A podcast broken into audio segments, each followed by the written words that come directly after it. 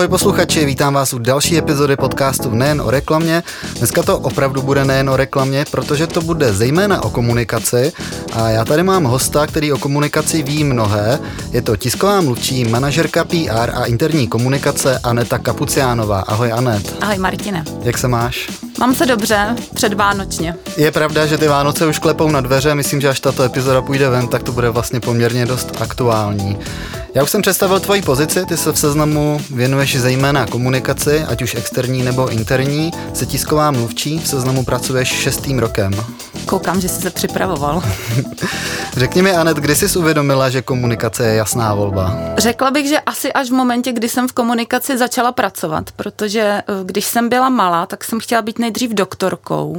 Je pravda, že pak jsem měla období, kdy jsem chtěla být redaktorkou, tak možná tehdy tam byl nějaký závan toho, že bych se jednou mohla věnovat komunikaci.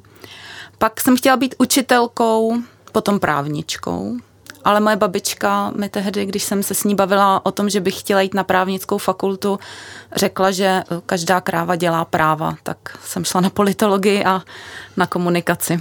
A navzdory tomu si skončila v Seznamu, jak už jsem říkal, si tady 6. rokem. Přesně tak, já jsem přišla před 6 lety z jedné z největších tuzemských PR agentur. Začínala jsem v Seznamu jako manažer interní komunikace a teď 4. rokem vedu celý komunikační tým. Takže poctivou prací si stoupala a teďka máš všechny pod sebou, dá se říct. On ten postup nebyl tak dlouhý, jak se to může zdát. V podstatě tam šlo o jedno povýšení z manažera interní komunikace na manažera týmu celé komunikace a ten můj tým dneska tvoří PR specialistky, které se zaměřují na komunikaci s novináři, potažmo s veřejností, kolegyně, které se starají o komunikaci se zaměstnanci a potom kolegyně, která má na starosti neziskový sektor a společenskou odpovědnost. Seznam je veliká firma a komunikace je klíčová. Čím více lidí tady pracuje, čím více oddělení je do toho zapojeno, tím více spolu potřebujeme komunikovat a efektivita té komunikace jde za tebou a za tvým týmem. Ty si ho teďka tak zběžně představila, tak bych ti byl vděčný, jestli by si mi mohla popsat nějaké procesy, úkoly a věci, které před vámi každodenně stojí. Ono záleží, jakou tu část toho týmu si vybereme. Když bych měla začít tou komunikací s médii, respektive s veřejností, tak to je opravdu o tom pravidelně a otevřeně komunikovat o tom, co se v Seznamu děje, jaké máme novinky, nabízet médiím zajímavosti, různé pohledy třeba do zákulisí v tom smyslu, jak pracujeme s vybranými technologiemi, na co se soustředíme. Média mají samozřejmě ráda exkluzivitu, takže jakékoliv pohledy do budoucnosti, to, co chystáme, je pro ně extrémně zajímavé. Co se týká interní komunikace, tak většina lidí v Seznamu ví, co se děje, takže tady už tolik nemusíš se soustředit na to, co se aktuálně děje, jaké jsou novinky, ale spíš se soustředíš na to, proč se ty věci dějí, soustředíš se na kontext, soustředíš se na to, aby lidé znali nějakou vizi a strategii firmy, aby pochopili, proč se v té firmě dějí nějaké kroky a nějaká rozhodnutí. A co se týká té společenské odpovědnosti, tak to je konání dobra. Takže to je taková příjemná část, kdy my se samozřejmě snažíme to dobro taky zapasovat do kontextu našich služeb, do kontextu toho, co Seznam dělá. Takže není to úplně o tom, že bychom rozdávali horentní sumy peněz. Spíš dlouhodobě a smysluplně podporujeme neziskové organizace nebo projekty, které nějakým způsobem souvisí s naším podnikáním, s tím, co děláme. Tady můžu jako jeden příklad za všechny uvést například spolupráci s Elsou, Terezias a Bílou pastelkou, protože sami děláme pro nevědomé haptické mapy, takže na tomhle projektu s nimi například spolupracujeme. My si to posléze rozebereme víc, až se budeme bavit o konkrétních projektech, které váš tým dělá. Teď by mě zajímalo, zmínila se, nebo pochopil jsem správně, že máš PR specialisty, ti komunikují ven, lidi na interní komunikace, ti komunikují dovnitř a potom lidi, kteří konají dobro. Liší se nějak ty přístupy k tomu, jak tyhle ty lidi vést? Máš pod sebou 3 různé typy týmů, 3 různé úkoly a seš vlastně manažerka toho všeho. Jak k tomu přistupuješ? Ono se liší nejenom náplň práce těch lidí, ale já mám v týmu 6 holek, nemám tam teda žádného muže, což mě dlouhodobě mrzí kvůli diverzitě zejména, ne kvůli čemukoliv jinému. Ale každý ten člověk vlastně vyžaduje nějaký individuální přístup. Není to úplně bez ohledu na to, jaké té činnosti se v rámci toho týmu věnuje, tak každý ten člověk je úplně jiný. Každý ten člověk má jinou motivaci, jiné potřeby, něco jiného ho pohání, něco jiného ho naopak třeba může brzdit. Takže tam člověk jako manažer musí vzít v úvahu nejenom teda náplň práce, ale i potom osobnostní charakteristiky každého toho svého podřízeného. A co se týká vedení těch jednotlivých částí toho týmu, tak já bych řekla, že to se úplně tolik neliší. Ty prostě víš, jaké máš cíle, jaké máš úkoly a zatím jdeš a, jak říkám, volíš možná jenom trošičku jinou cestu s ohledem na to, s jakými lidmi pracuješ. Jsi velice aktivní, co se týče komunikace. Já sleduju tu interní, všímám si i toho, že komunikuješ navenek, ale zároveň jsi manažerka. Jsi více manažerka a zodpovědná šéfová za tu komunikaci, anebo jsi ještě do jisté míry v uvozovkách ten pěšák, který hodně komunikuje a rád komunikuje? Já ráda komunikuju, to je pravda. Ale snažím se být víc manažer. Ne vždycky mi to jde, to se přiznám, to je určitě něco, na čem bych měla více pracovat. Ale řekla bych, že už jako není úplně v mých silách a časových možnostech se aktivně věnovat té, jak ty říkáš, pěšácké komunikaci. Já nechci, aby to vyznělo nějak pejorativně, ale už člověk na téhle pozici prostě nemá úplně čas dělat každý den exekutivu. Ty potřebuješ ty věci řídit, posouvat je, rozvíjet je, potřebuješ řídit a motivovat ty lidi, se kterými pracuješ, potřebuješ jim dávat kontext. Takže já to vnímám tak, že mým úkolem spíš je ve firmě získávat kontext, získávat nějaký big picture a potom ho smysluplně předat svým kolegyním, které už potom dělají tu exekutivu. Komunikace je nejenom obsah, i když zejména, ale také ta forma.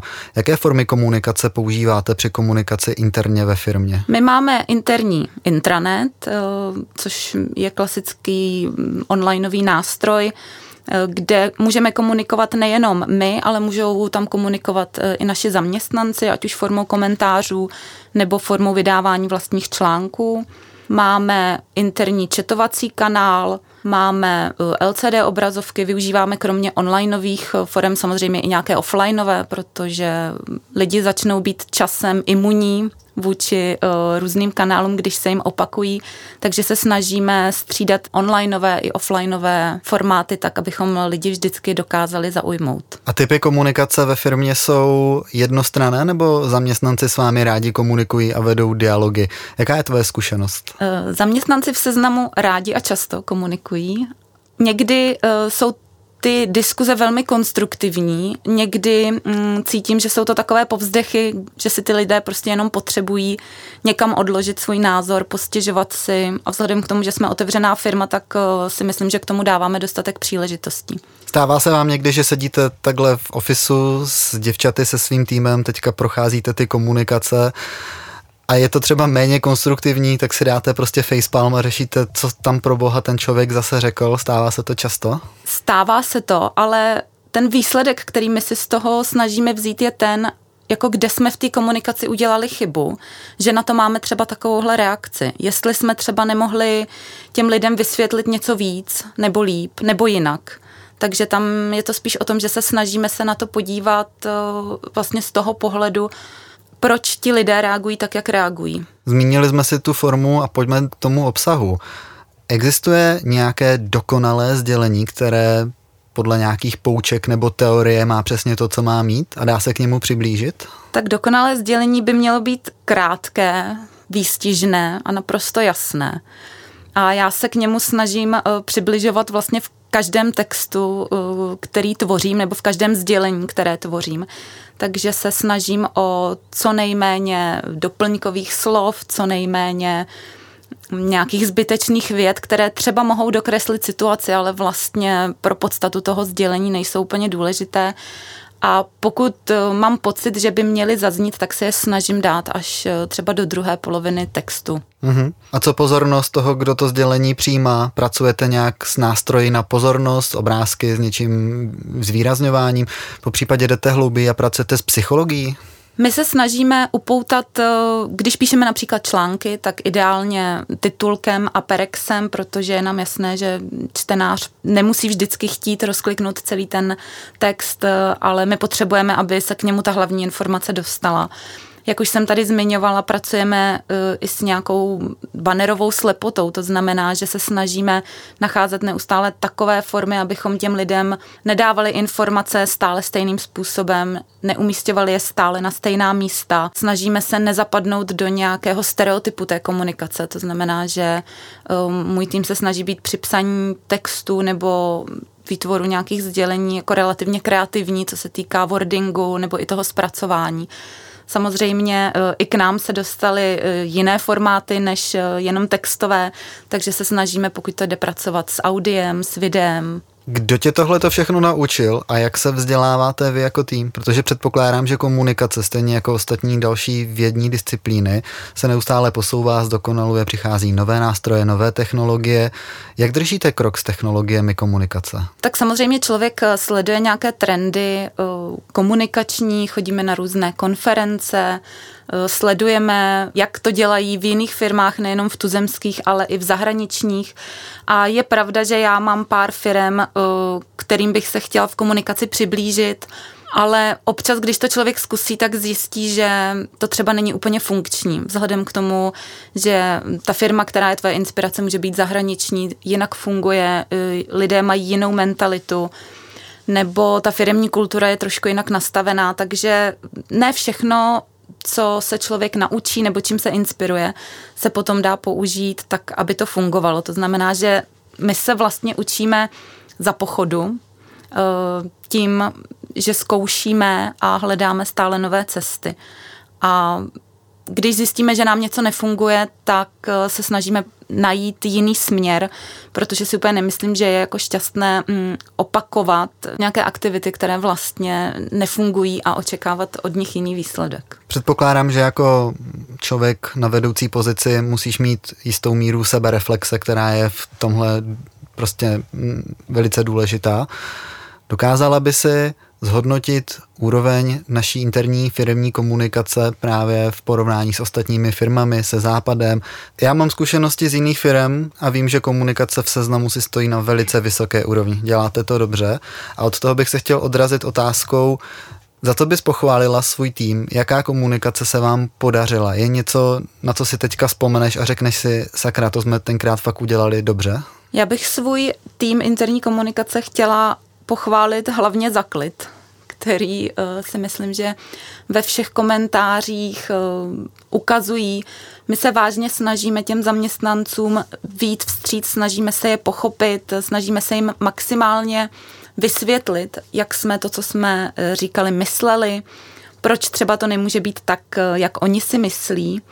A co se týká nějakých jako povedených komunikací, myslím si, že ocenění zaslouží například komunikace během lockdownu, kdy ten můj tým vlastně nerezignuje na práci interní komunikace i přesto, že třeba v kancelářích nebo na pobočkách nikdo není, protože všichni sedí doma na home officeu a snaží se vymýšlet neustále nějaké aktivity, aby ti lidé vzájemně byli v kontaktu a aby neztratili spojení s tou firmou.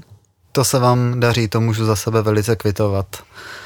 Myslím, že jsme poměrně dost přetřásli interní komunikaci a ještě než se posuneme dále, tak jsou tady dvě témata, která bych chtěl probrat. Jedním z témat jsou charitativní projekty. Máme období Vánoc, kdy vlastně je poměrně období pro charitu.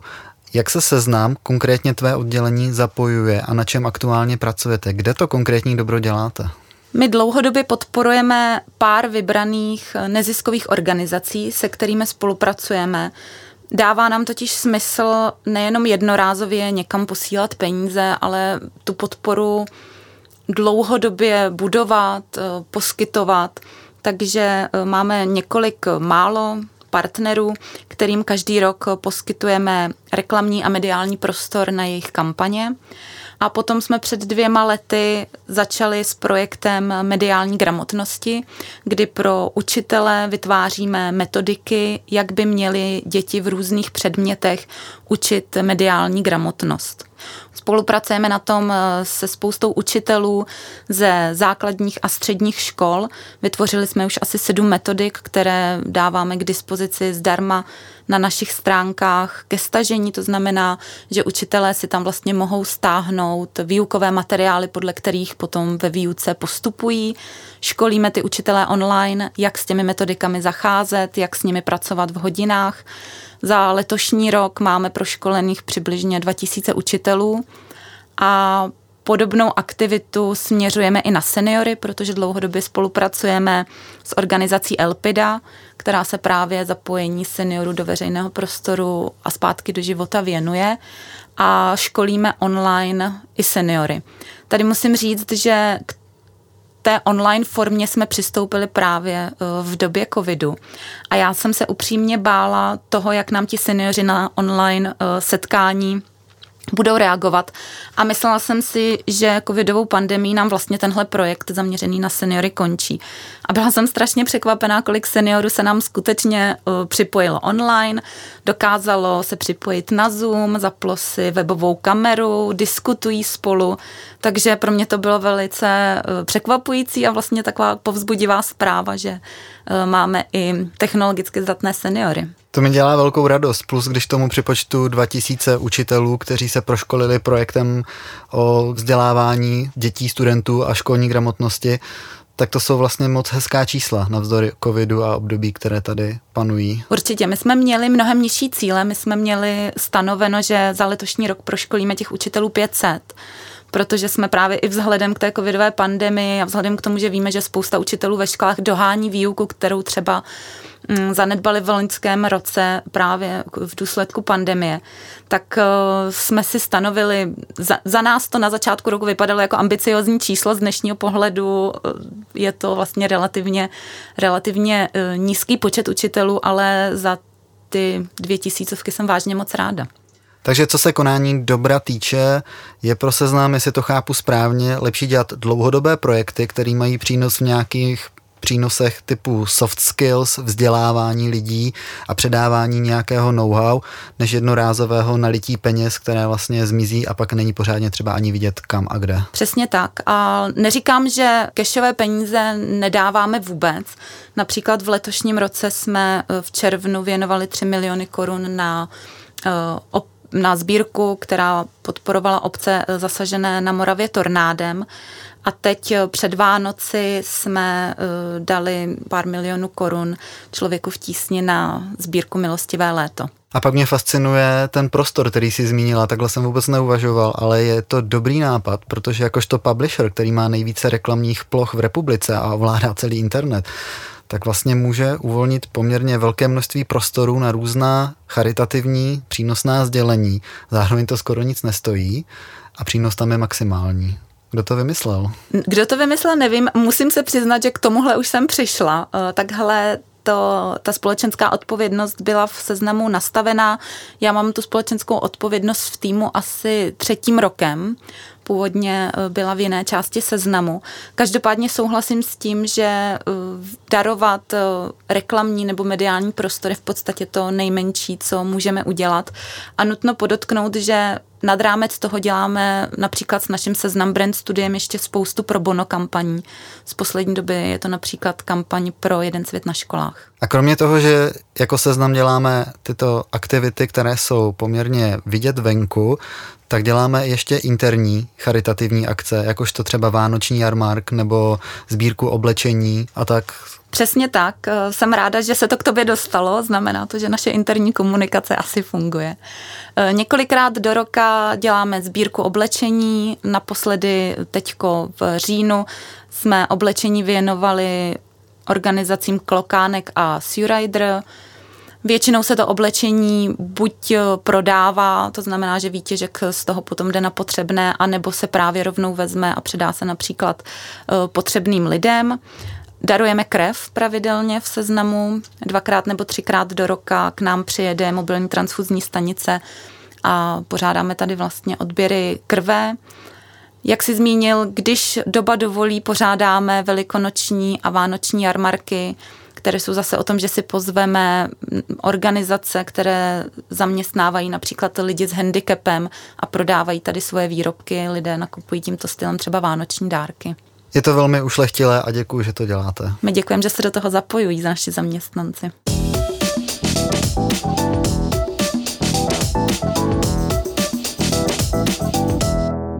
Probrali jsme si Interku, probrali jsme si charitativní projekty, které se svým týmem děláš.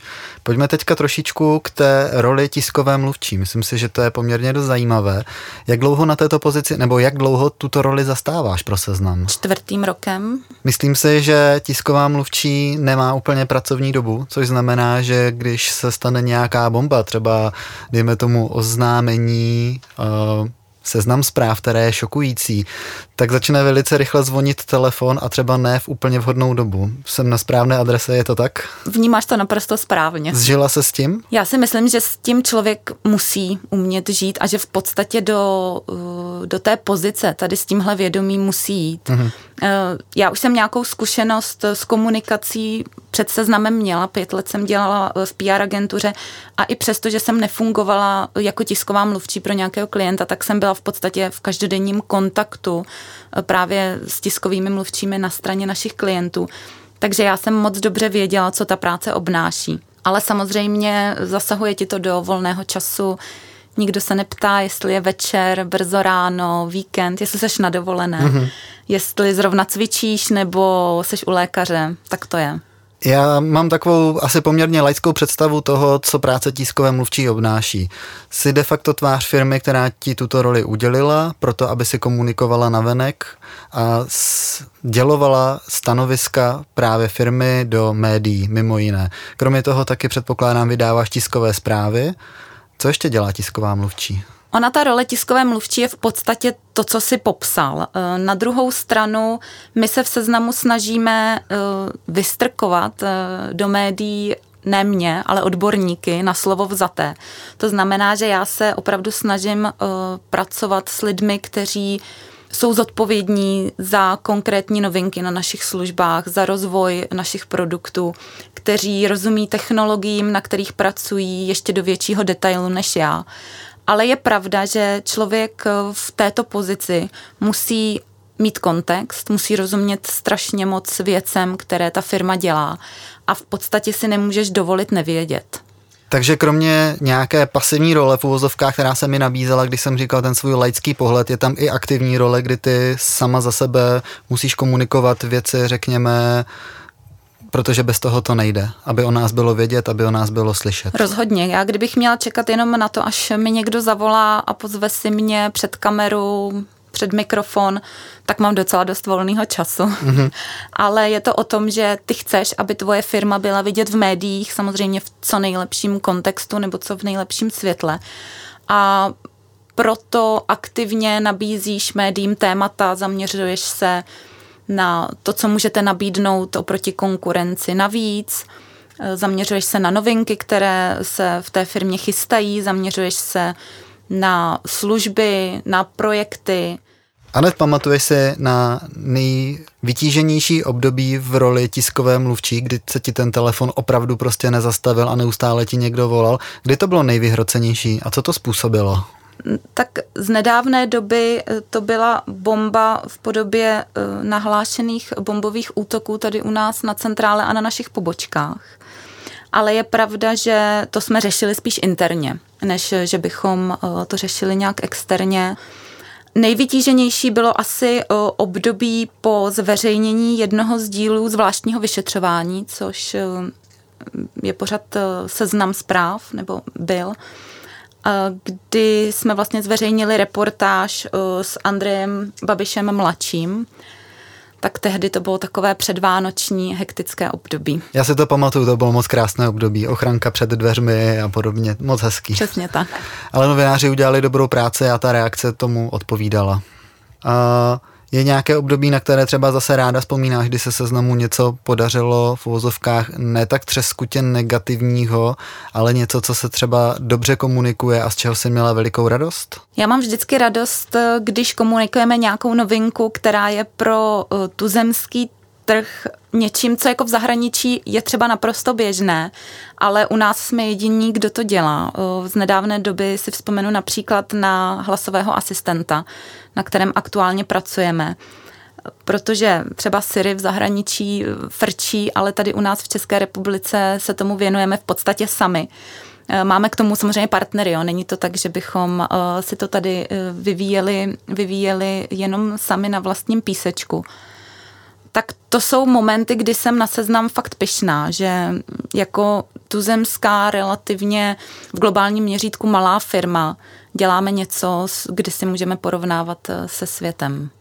A kromě toho, že komunikuješ, předpokládám, hodně telefonuješ, píšeš tiskové zprávy, stává se ti taky, že se na tebe obrací televize, chodíš do studií, popřípadě máš za sebou nějaké živé vstupy. Jak si vůbec rozumíš s kamerou? S kamerou mám pocit, že si rozumím do té doby, než se pak vidím v televizi. Stejně tak je to s audiem. Ale to si myslím, že máme asi každý z nás. Není to úplně tak, že bych chodila do studií. Samozřejmě velmi často se stává, že přijede štáb a něco si natočí, ať už formou živého nebo předtočeného vstupu. Ale do studií se snažíme posílat právě naše odborníky, jak jsem o tom mluvila. Není úplně cílem, abych já byla jediný odborník za Seznam, ale máme tady spoustu talentovaných a šikovných lidí, kteří si myslím, že mají k tématu rozhodně co říct. Teď se tě zeptám na volnost. Možná budeme trošku na tenkém ledě, ale na tom tenkém ledě to vždycky nejvíc posluchače baví. Chtěl bych se tě zeptat na volnost komunikace. Je pochopitelně rozdíl, když interně komunikujete nový vzhled neznámu, což je náš intrasystém, a je rozdíl, když komunikujete něco, co má obrovský společenský dopad nebo třeba i negativní dopad ven. Jak velkou volnost máš právě v té komunikaci navenek jako za sebe? A chci se tě zeptat, jestli třeba už jsi byla někdy jako cenzurovaná nebo usměrněná nebo nějakým způsobem třeba regulovaná? V momentě, kdy mluvím za firmu, tak tam není nic, co je jako za mě, jestli mi rozumíš. Já v tu chvíli, kdy vydávám nějaké vyjádření, tak je to vyjádření firmy a není vůbec podstatné, ani není vůbec na místě do toho plést nějaký svůj osobní názor nebo postoj. A já jsem v Seznamu vděčná za to, že se mi nestává, že bych za firmu komunikovala něco, co je v rozporu s mým pohledem a přesvědčením. To je výjimečné. Je to velmi výjimečné a taky od tebe velice diplomatické. A je to pravdivé. Tvým nadřízeným je Pavel Zima, kterého lidi ze Seznamu, a nejenom ze Seznamu, ale lidi, kteří se pohybují na českém internetu v posledních 30 letech, musí znát. A pokud ne, tak bych měla zapracovat na svoji práci. Tím zdravíme Pavla. A jak se tobě jako ženě pracuje v kolektivu, který je sice ženský, ale co se týče toho top nejvyššího managementu, protože jednáš s Pavlem, jednáš s představenstvem, které je výhradně mužské, je tam nějaký rozdíl? Neumím říct, protože jsem nejednala s představenstvem, které by bylo složeno ze samých žen. To znamená, že já vlastně mám tu zkušenost jenom s tím mužským elementem v našem vedení. A jedná se mi s ním dobře, možná proto, že jsem se dokázala adaptovat a přizpůsobit tomu mužskému prostředí. Možná je to i tím, jaká povahově jsem. Já nejsem moc hysterická, aspoň doufám. Jsem hodně pragmatická, hodně racionální a to si myslím, že jsou vlastnosti, které v tom mužském světě relativně dominují. Možná mě oprav. Nedovolím si se vůbec pouštět do genderových stereotypů, protože ať řeknu cokoliv, tak se vždycky objeví někdo, kdo mi to omlátí o hlavu. Ale děkuji za tu upřímnou odpověď, protože té si cením úplně nejvíc. Když tě takhle poslouchám, slyším tvé vyjadřovací schopnosti, roky čtu tvé zprávy, tak vím, že prostě nepochybně vládneš českému jazyku, vládneš písmu. Jak ses to naučila? Mě čeština vždycky bavila. Už na škole. Nikdy mi nedělalo problém psát měkká, tvrdá i tam, kde patří. Neříkám, že se mi nestane občas nějaký překlep, to asi každému z nás. Ale já ten jazyk tak nějak cítím. Já jsem hodně četla, když jsem byla malá, nevím, jestli to třeba mělo nějaký vliv. vlastně je to pro mě něco naprosto přirozeného. Strašně ráda čtu texty, strašně ráda je opravuju, protože je v nich velmi často spoustu chyb. Takže já to nevnímám jako nějakou zvláštní schopnost. Pro mě je to opravdu naprosto přirozené. Já ti rozumím.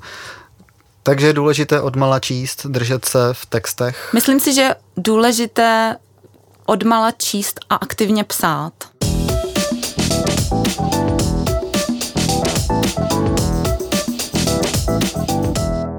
My jsme si společně popovídali o tobě, popovídali jsme si o týmu, který vedeš, což znamená o jeho složení, o úkolech, které jsou za vámi, před vámi, kterými se zabýváte.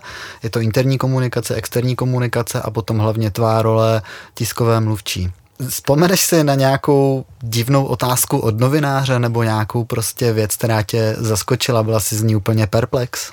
Otázky typu, kde cvičíte v lockdownu a kolik běháte kilometrů, tak ty mě od novinářů relativně překvapují, ale je to dané tím, že já se v komunikaci s novináři pohybuji už přes 10 let, se spoustou z nich se fakt dlouho znám, dobře se znám, to znamená, že si vyměňujeme i takovéhle cenné tipy a rady, jak se udržet v kondici během lockdownu a zavřených fitek. Taky novináři jsou lidi a mají samozřejmě lidské potřeby a otázky, takže to je úplně přirozené. Co tě osobně na komunikaci baví nejvíc? Řekla bych, že to je ta transformace nějaké myšlenky do psaného textu a toho hlavního sdělení. Máš dobrý pocit z toho, že člověk, který může být do tebe tisíce kilometrů daleko, dostane tvůj text a najednou je mu přesně jasné, co jsi mu chtěla sdělit? Přesně tak a on ani nemusí být vzdálený 1000 kilometrů ode mě. On ode mě může sedět 1,5 metru v kanceláři a pro mě je důležité, aby z toho, co ode mě čte, pochopil, co po něm chci, aniž bych mu k tomu musela dávat nějaký sáhodlouhý kontext. Dokážeš tak průměrně říct, kolik ti chodí denně mailů? Já jsem se na tuhle otázku připravovala, protože prozradím, že některé otázky jsem znala dopředu. A říkala jsem si, že si to nějaký den budu počítat, protože jsem strašně špatná na odhady. Samozřejmě jsem to neudělala, ale řekla bych, že třeba v průměru 50 až 70. A dokážeš třeba říct, jaký je ten poměr, který je mířený čistě na tebe jako na Anetu a které chodí jako otázky na Seznam? Přistane to vůbec v tvém inboxu takovéhle dotazy? Většina dotazů, které jsou směřované na Seznam, přistane v mém inboxu. Co se týká dotazů, které jsou směřované na Anetu, tak já si myslím, že většina těch lidí, kteří mi píšou, by byli rádi, aby jim i Aneta odpověděla. Ale Aneta už je dostatečně zkušená, že spoustu své práce deleguje, to znamená, že pak zareaguje někdo jiný. Pomaličku, ale jistě nám končí rok, bude čas nějakého bilancování, to už tak nějak máme za sebou, mě by spíš zajímaly plány do budoucna.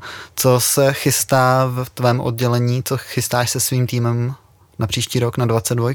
Teď zrovna řeším, jak posílit tým interní komunikace vůči naší divizi obchodu, kde si myslím, že se v následujících letech budou dít docela velké věci, které ovlivní nejen naše obchodníky, ale i naše klienty. Takže tam přemýšlím o tom, jestli by nestálo za to nahajrovat ještě nějakého dalšího člověka, který by se věnoval pouze této agendě. Přemýšlím o tom, kam dál posouvat naše projekty zaměřené na mediální gramotnost, protože 2000 učitelů, které jsme letos proškolili, je sice hezké číslo, ale já stále potřebuju překonávat nějaké překážky a stanovovat si stále ambicioznější cíle. Takže u mě je to teďko o plánování, posouvání nějakých nápadů, stanovování si vyšších cílů.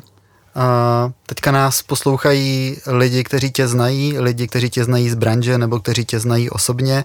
Také nás poslouchá spousta kolegů ze Seznamu a ty máš jedinečnou příležitost těm kolegům něco vzkázat, jestli ji chceš využít. Já bych chtěla našim kolegům vzkázat, ať nám stále posílají svoje dotazy, reakce, podněty, protože, jak jsme se tady o tom celý díl bavili, je to o komunikaci a není to rozhodně o tom, že ta komunikace má být jednostranná. Ta komunikace má být v podstatě formou diskuze, dialogu, takže ať pokračují v tom, co dělají. A vy taky pokračujte v tom, co děláte, protože to děláte dobře. Já jsem velice rád, že tobě a tvému týmu se daří takhle hezky komunikovat, že v Seznamu máme my jako zaměstnanci možnost vědět, na koho se obrátit a že se někdo vůbec ozve, když se na něho obrátíme, což my bereme jako standard, ale víme, že zdaleka to standard není. A děkuju moc krát, že jsi udělala čas a že jsi přišla popovídat do podcastu nejen o reklamě. Rádo se stalo a přeji všem krásné a požehnané Vánoce. Děkujeme, že jste se naladili naši epizodu. Od mikrofonu se s vámi loučí Martin Jandora a dnes jsem si povídal s manažerkou PR a interní komunikace, tiskovou mluvčí Anetou Kapuciánovou. Mějte se hezky a hezké Vánoce.